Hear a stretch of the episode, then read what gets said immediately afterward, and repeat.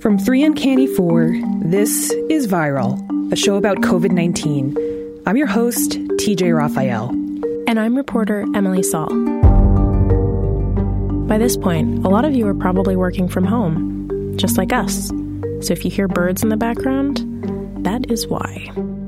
And working from home gives one a lot of time to think, imagine things, daydream, feel anxious.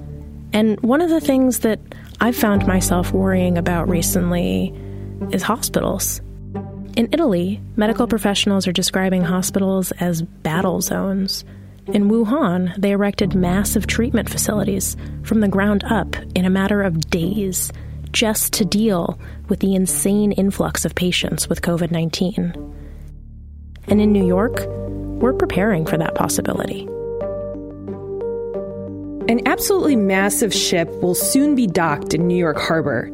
It's three football fields long, white with red crosses painted on each side.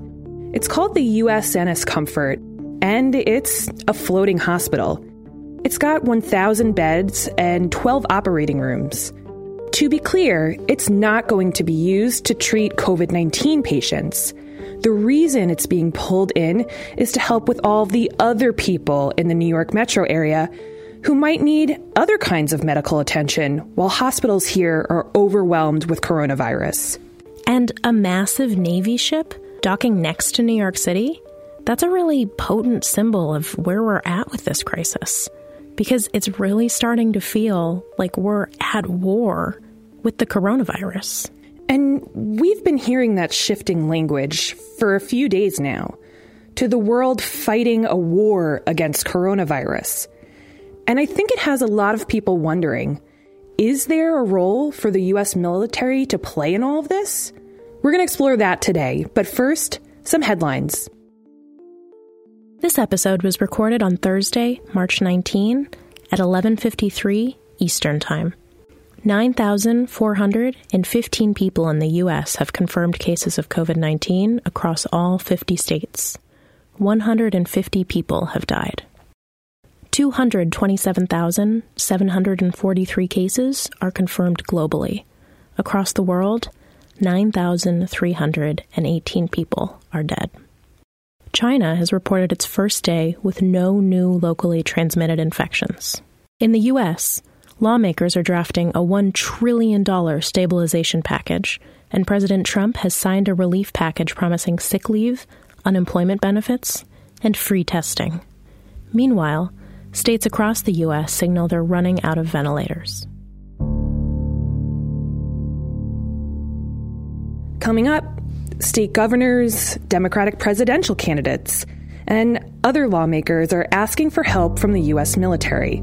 But what would that even look like? And do we really want that? That's next.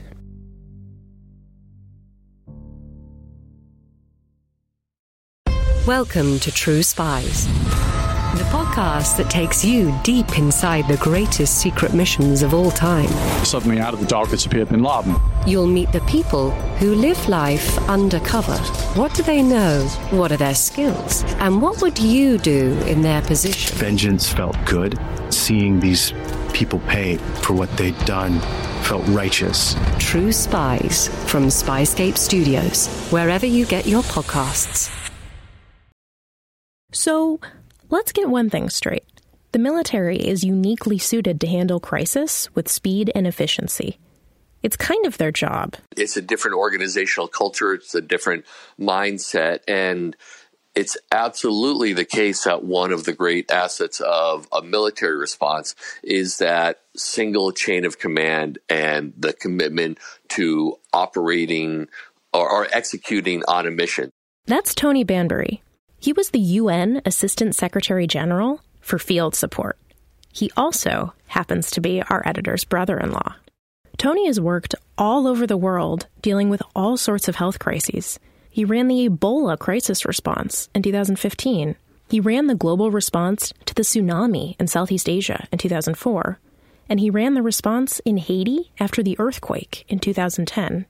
He is, just maybe, the most experienced civilian global crisis responder in the world.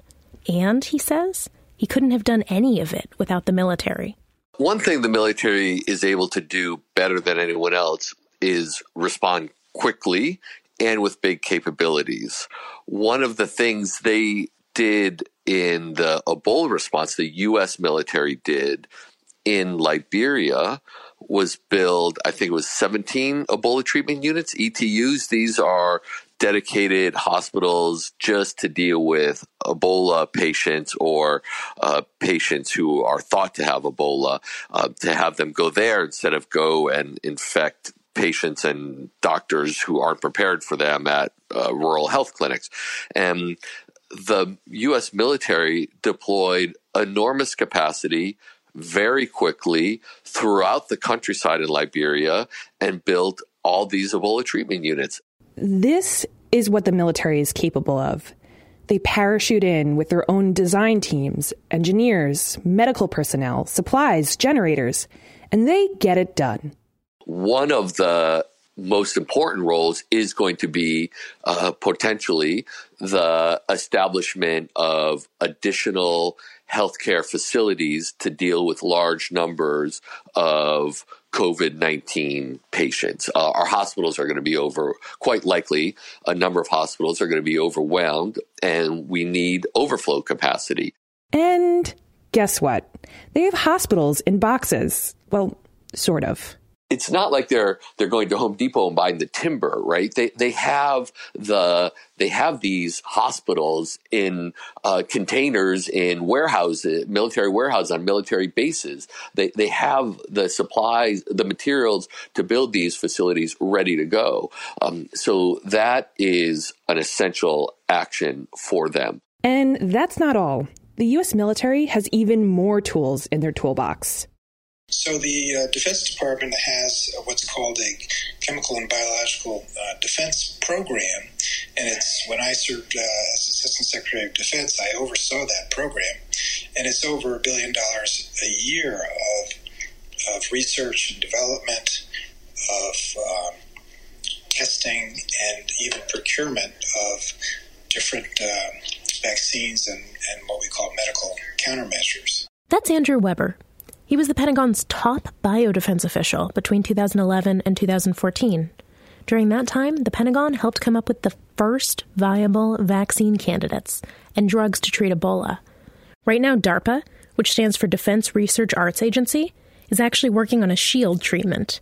It boosts the immune system and temporarily protects from COVID 19 in order to buy time until a broader treatment is available. So the military has a lot of experience with this stuff. That's why so many states are asking for their help. More than 20 states have now activated their National Guard. Here in New York, Governor Andrew Cuomo has called for the Army Corps of Engineers to assist the state in building facilities and hospital beds. Washington Governor Jay Inslee says his state is working with the Department of Defense to get more beds and supplies. And look, this topic has our staff divided. Some of us said, of course we should call the military in. Things are crazy. If they know how to build hospitals in a matter of days, get them to build hospitals now, of course. That's a no brainer, and it's easy to see why. When it's done right, the military comes in fast with huge capability, enormous resources, gets stuff done, uh, and buys the civilians time. Uh, to build up their capabilities because we're we move at a much slower pace. We don't have those resources. Sure, we probably all want military hospitals to be built, military doctors to treat us, military vaccines to prevent illness. But those things do come with soldiers, guarding units, running checkpoints. Does the military get to decide who gets care when there's not enough care to go around? For hundreds of years, some very wise people have warned us about just this kind of moment you know, there's some big crisis, the military steps in, and they might help, but then when do they stop? We'll explore that after the break.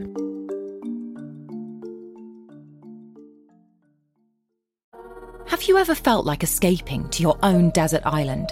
Jane Gaskin did exactly that, trading in the family home to begin a new life in the tropics. But she soon discovers that paradise has its secrets. I'm Alice Levine, And this is the price of paradise the island dream that ends in kidnap, corruption, and murder. Wish you were here? Follow The Price of Paradise now, wherever you listen to podcasts.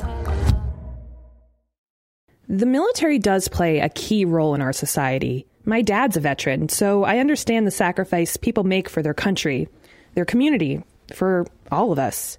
But the military's core role isn't healing people, it's killing people. Their job, their training, their very essence is to take down well armed armies. And it is hard for them to turn that off. And that has been a core worry throughout American history, throughout the world. It goes back to the Roman times and probably earlier, when you let the army inside the city gates, especially in a time of crisis, it's very hard to get them to leave and to give up their newfound power. In authoritarian nations, we've seen time and time again that the military ends up taking control and running the country. Many nations, China, Egypt, Indonesia, Turkey, have militaries that control much of day to day life. Those militaries can even decide to get rid of elected leaders that they don't like. I called up Stephen Vladeck at the University of Texas School of Law. His teaching and research focuses on federal jurisdiction, constitutional law, national security, and military justice. I asked him, what kind of precedent might we set if we see the military come to America's cities and towns? I mean, I think there's no question that this already is a dangerous precedent and that, you know, things could get a lot more dangerous as time goes on. I mean, we're not used to situations where there is this much government control, whether at the local level, the state level, or the federal level, of private conduct, of what we do in our daily lives, of what businesses can and cannot do vis-a-vis their customers. So, you know, I think we're already in fairly uncharted territory, and I think, you know, chances are it's only going to get more intense and I think more um, controversial uh, going forward. Vladeck isn't worried about the military providing hospitals and vaccines. He's worried about the military expanding its role into law enforcement and population management. If there's, you know, a natural disaster, if there's some kind of, you know, man-made crisis, if there's just a situation where the local civilian authorities just need extra manpower just to help provide logistics, to help facilitate travel, communications, you know, that kind of support and assistance function, I think, is relatively well established and relatively uncontroversial. We see it after just about every significant um, natural or man made crisis in the United States. Um, there's a long history of using the military for law enforcement in this country, but there's also a strong very, very heavy norm against it because there are concerns that the military um, is a broadsword, not a scalpel, that the military is not well designed to police its own citizens. Um, and so this is why there's a statute called the Posse Comitatus Act that dates back to 1878 that actually says um, you can't use the military for law enforcement unless Congress has especially authorized, unless there's some other statute that says, yes, in these circumstances you can use the military. It's why we haven't used the military for any kind of domestic law enforcement since 1992 and the aftermath of the Rodney King riots in Los Angeles, the longest period in American history when we haven't used the military for domestic law enforcement. From your view, looking ahead, what should people, everyday citizens who are listening to this show right now, what should they be thinking about? Where should their eyes be looking? I think in this context, the question is a very different one, not about what military force can accomplish, but rather what the military could accomplish on the home front that civilian authorities cannot. And so I think the question has to be, you know, what are the arguments for why civilian authorities are inadequate to the task at hand? What are the arguments for why the military is better situated to serve a particular function than, say, a state national guard or a state police force um, or federal officers in a law enforcement capacity. This is really a question about military assistance to law enforcement in circumstances in which law enforcement may, but by all appearances has not yet, um, been overwhelmed. So, my last question, and then I'll let you go, is a lot of people might feel that us even having this conversation is an overreaction or an alarmist um, sort of line of thinking. What would your response be? Is it should we be paying attention to this now, or is this really an overreaction that we probably don't have to worry about? What What's your take on that? Well, first, I don't. I don't think. I, I, think it's never a bad idea to to carefully think through what might happen. I mean, I think you know one of the things that has really beset the federal government's response to coronavirus is that you know there wasn't nearly enough efforts to predict and project what might what might unfold and what authorities might be necessary.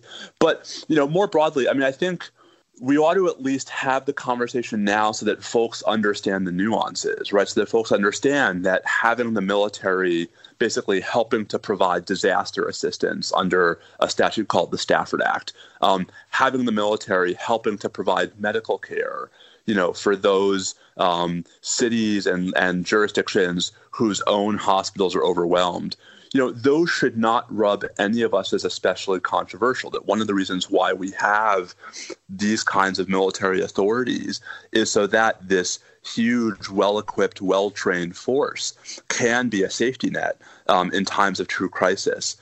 And then there's the flip side, right, which is that not all uses of the military domestically are the same. There's a huge difference between using the military in those kinds of support functions um, and using the military directly for law enforcement. And I think it's when we cross that line um, that, you know, I think a lot of alarm bells are going to go off. There are reasons historically, especially over the last, you know, three decades, why presidents, even confronted with um, massive emergencies, whether in the 9 11 attacks or Hurricane Katrina, did not resort to domestic use of the military for law enforcement. And so I think the question is going to be not, you know, is the military doing anything to help respond to this crisis? The question is going to be, you know, if there comes a point where we cross that Rubicon, um, are we all going to understand why? Is there going to be a coherent and convincing case made for what the military can do in that moment that civilian authorities cannot do? This debate is just getting started, and we'll be paying attention. And we also want to hear from you.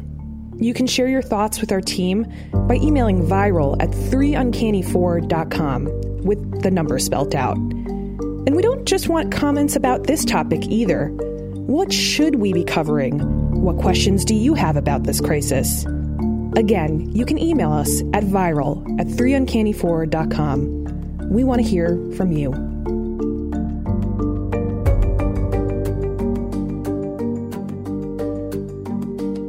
Viral Coronavirus is a 3 Uncanny 4 production. The show is hosted by me, TJ Raphael with reporter Emily Saul. Our senior producer is Lana Richards. Our associate producer is Rahima Nasa. Our editor is Adam Davidson, and this episode was mixed by Tim Einikel. Special thanks this week to Dan Bobkoff, Shane McKeon, and Laura Mayer. We'll be back in your feed next week. In the meantime, rate and review the show in Apple Podcasts. It helps listeners like you find us.